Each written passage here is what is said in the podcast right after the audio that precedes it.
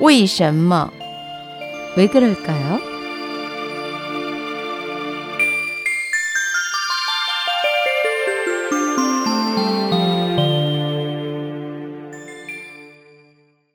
왜 그럴까요? 바둑은 왜 9단까지 있을까요? 바둑은 중국의 4대 전통 예술로 불리는 금, 기, 서, 화, 검은고, 바둑, 서법, 그림 중 하나입니다. 천변 만화하는 특성과 고유의 오락성을 지닌 까닭에 오래전부터 많은 이들의 사랑을 받고 있습니다. 바둑의 유래에 대해선 요임금이 어리석은 아들 단주를 가르치기 위해 만들었다는 설이 가장 유력합니다. 그렇다면 바둑 기사의 수준을 구단으로 평가하는 것은 왜일까요? 바둑은 춘추 전국 시대부터 널리 알려졌으며 가장 성행했던 때는 위진 시기로서 도가 사상의 전성기로 구라는 숫자를 중시했던 때입니다.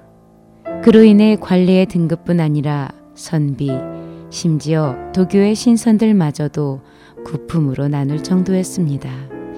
당나라 말의 도사 두광정이 저술한 용성 집선록에서는 인간 세상에서 하늘에 올라가 신선이 되는 데는 무릇 구품이 있다. 제1품은 상선, 둘째는 차선, 셋째는 태상진인, 넷째는 비천진인, 다섯째는 영선, 여섯째는 진인, 일곱째는 영인, 여덟째는 비선, 아홉째는 선인이라 한다. 라고 기록했습니다. 위진시대 이후 인품과 관품을 아홉 개로 나누는 구품제 사상은 문화와 예술 분야까지 영향을 끼쳐 이때부터 바둑도 아홉 개 등급으로 나누게 되었습니다. 바둑 분야에서 구품을 설명한 저서로는 북송 장이가 지은 기경 품격편이 있으며 이후 명나라 때 허중야는 석실 선기에서 바둑의 품계에 대해 상세히 설명했습니다. 먼저 일품인 입신이란 바로 변화를 예측할 수 있고 정의로운 뜻이 신의 경지에 들어간 것입니다. 바둑을 두지 않고도 사람을 굴복시킬 수 있는 정도라 대적할 사람이 없는 상상에 해당합니다. 입시는 지금의 구단을 말합니다. 이품 좌조란 지금의 팔단으로서 절반은 신의 경지에 들어가 애쓰지 않아도 적중하고 생각하지 않아도 얻으며 지극히 텅 빈 것 같아도 잘 응하는 본령을 갖추고 있으니 상중에 해당합니다. 삼품 구체는 지금의 7단으로서 입신의 경지에 들기 직전으로 대국의 임함에 모양이 이루어지기만 하면 바로 깨닫는다고 합니다. 입신의 체를 갖추긴 했으나 아직 미미한 자를 말하며 상하에 해당합니다. 사품 통유는 지금의 6단으로서 바둑의 그윽한 경지에 도달해 임기응변에 능통한 것을 말하며 중상에 해당합니다. 오품 용지는 지금의 5단으로서 통유에는 이르지 못했지만 전투에 임하면 지혜를 쓸 줄 아는 단계를 가리키며 중증에 해당합니다.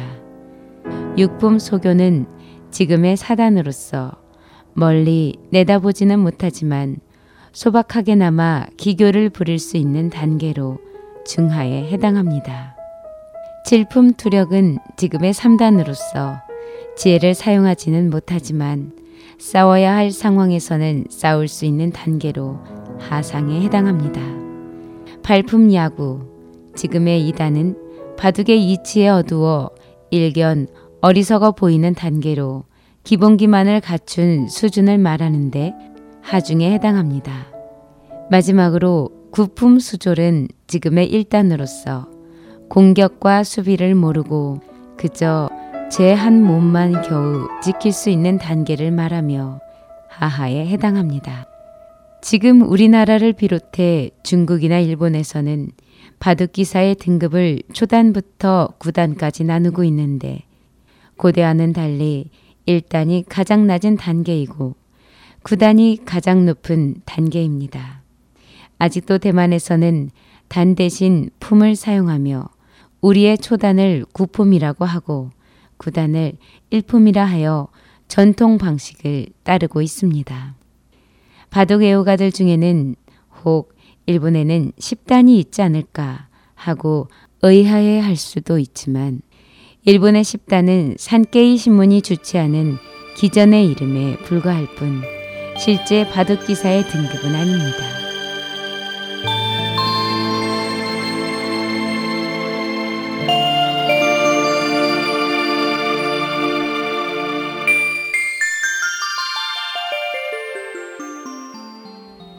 왜 그럴까요의 유인순이었습니다.